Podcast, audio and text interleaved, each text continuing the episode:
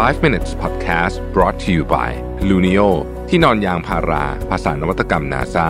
feel the float นอนสบายเหมือนไร้แรงโน้มถ่วง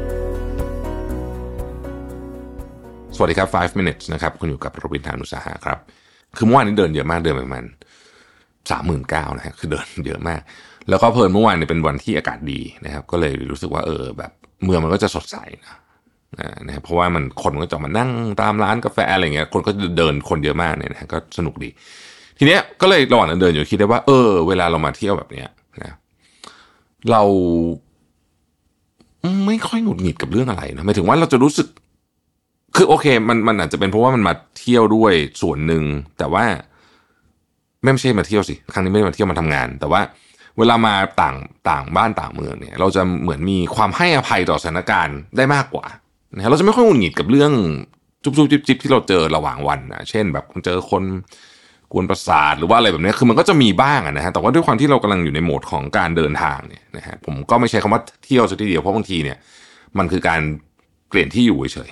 ไปอยู่ที่หนึ่งแล้วก็ก็ใช้ชีวิตทำงานทำงานปกติ แต่ว่า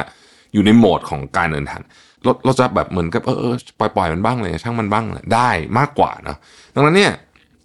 ก็เลยคิดว่าเฮ้ย mindset แบบเนี้ย กลับไปใช้ที่บ้านเราด้วยได้ไหม คือเราเรามีวิธีคิดแบบนักเดินทางเพิ่มขึ้นได้ไหมนะฮะ ก็ปรากฏว่าเออ จริงๆ มันขึ้นอยู่กับมุมมองของ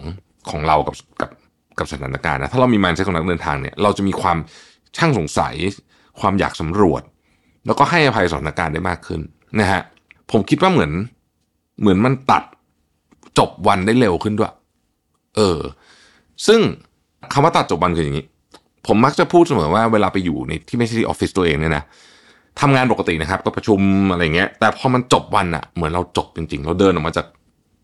ห้องที่เราทำงานหรืออะไรก็แล้วแต่เนี่ย มันเหมือนวันมันถูกตัดลง แล้วเราก็ไปเอนจอย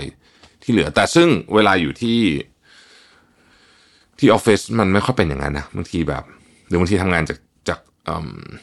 ที่บ้านอะไรอย่างเงี้ยมันจะมันจะมีฟีลอีกแบบหนึ่งว่ามันไม่ไม่จบไม่สิ้นสักทีนะครับนั่นก็เป็นเพราะว่า mindset ของเราตอนที่เราอยู่ที่บ้านเนี่ยมันไม่เหมือนกับตอนที่เดินทาง ซึ่งผมโดยส่วนตัวผมชอบ mindset ของตัวเองเวลาเดินทางมากกว่า เพราะว่ารู้สึก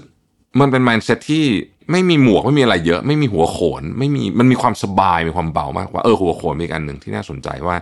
เวลาเราอยู่ที่กรุงเทพมันจะต้องมีบทแบบ ขึงขังใส่แต่พอมาอย่างเงี้ยครับตัวเราเองก็จะเปลี่ยนไปในในแง่มุมนี้ด้วย ผมคิดว่าผมคิดว่าเป็นเรื่องที่น่าน่าสนใจ เวลาเราเจอปัญหาระหว่างเดินทางเนี่ยส่วนใหญ่แล้วมันจะเป็นเรื่องที่เรานอกจากมันเป็นเรื่องที่ซีเรียสมากจริงนะแต่ส่วนใหญ่เนี่ยมันเป็นเรื่องที่รู้สึกว่าเออสนุกดีได้เรียนรู้ดีนะครับต่อให้งุนหงิดบ้างนิดนึงตอนนั้น แต่ก็มันจะไม่นานอะ่ะ มันก็จะแบบผ่านไปเราก็จะรู้สึกเอนจอยกับสิ่งที่เราเห็นใหม่ทำยังไงเราจะทำแบบนั้นในชีวิตประจำวันตอน อยู่ที่บ้านได้บ้างเนี่ย ผมว่าเออเรื่องนี้เป็นเรื่องที่น่าคิดดีเหมือนกันนะอันนี้อันนี้โยนลองโยนไอเดียกันดูว่าเป็นยังไงเพราะรู้สึกว่า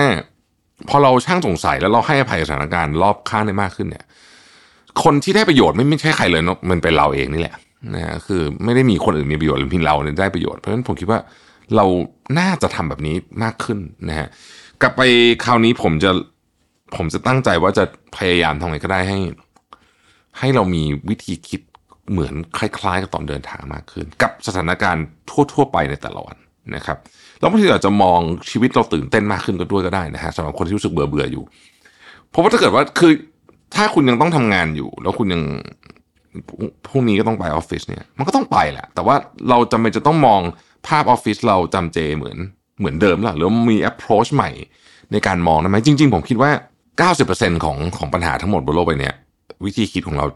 เกี่ยวสูงมากกับการแก้ปัญหาว่ามันจะออกมารูปแบบไหน คือมันจะดีกับเราหรือไม่ดีกับเราเนี่ยนะฮะเก้าสิบเปอร์เซ็นต์อยู่ที่ mindset เลยแหละนะฮะ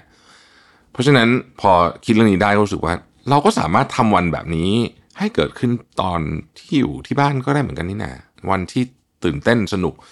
ได้เรียนรู้สิ่งใหม่ ๆ แล้วก็รู้สึกว่ามีอะไรให้ค้นหาด้วยนะฮะมันขึ้นอยู่กับวิธีมองของเราเยอะเหมือนกันนะ